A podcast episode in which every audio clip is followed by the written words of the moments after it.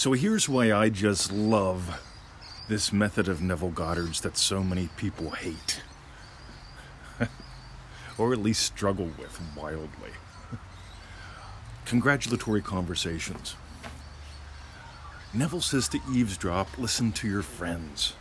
Right? So, so imagine, right, that your friends are talking about you or even talking to you. And notice what are they expressing because of your success? Are they happy? Are they envious? See, some people don't like that part, right? uh,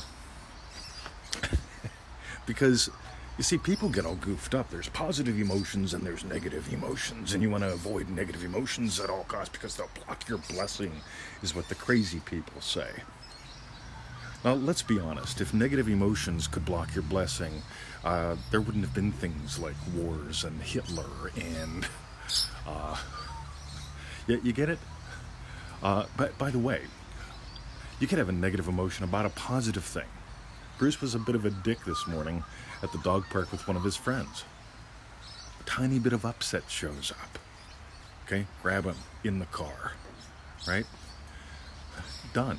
Then imagine lovingly. But here's the thing, guys loving puppy dad and friend, right? You know, states, uh, they can have negative emotions. That's fine. And so can your congratulatory conversations.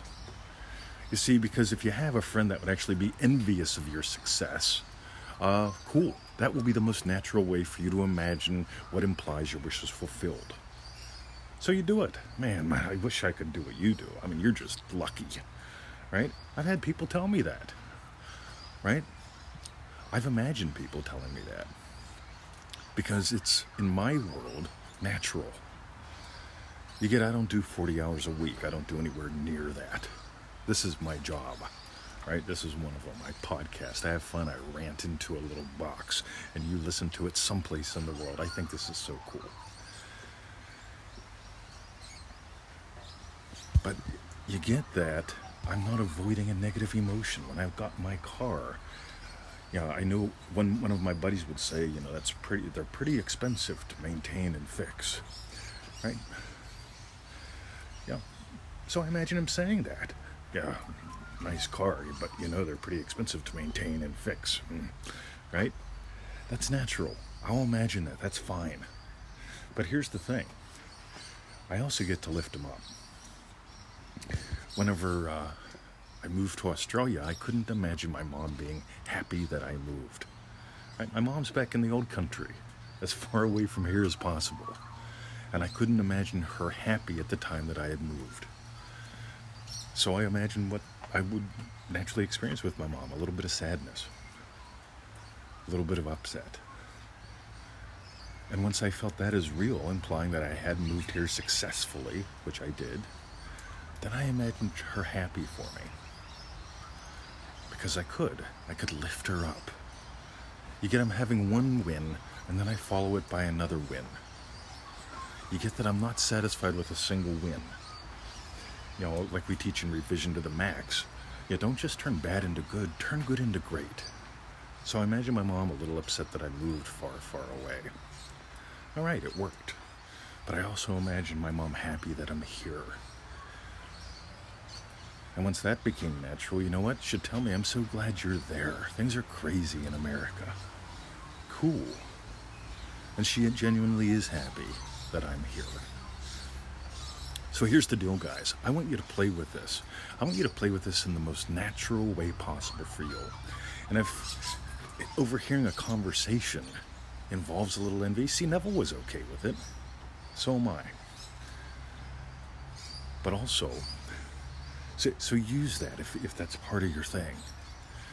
But also, lift them up. And if you get that, they're separate wishes.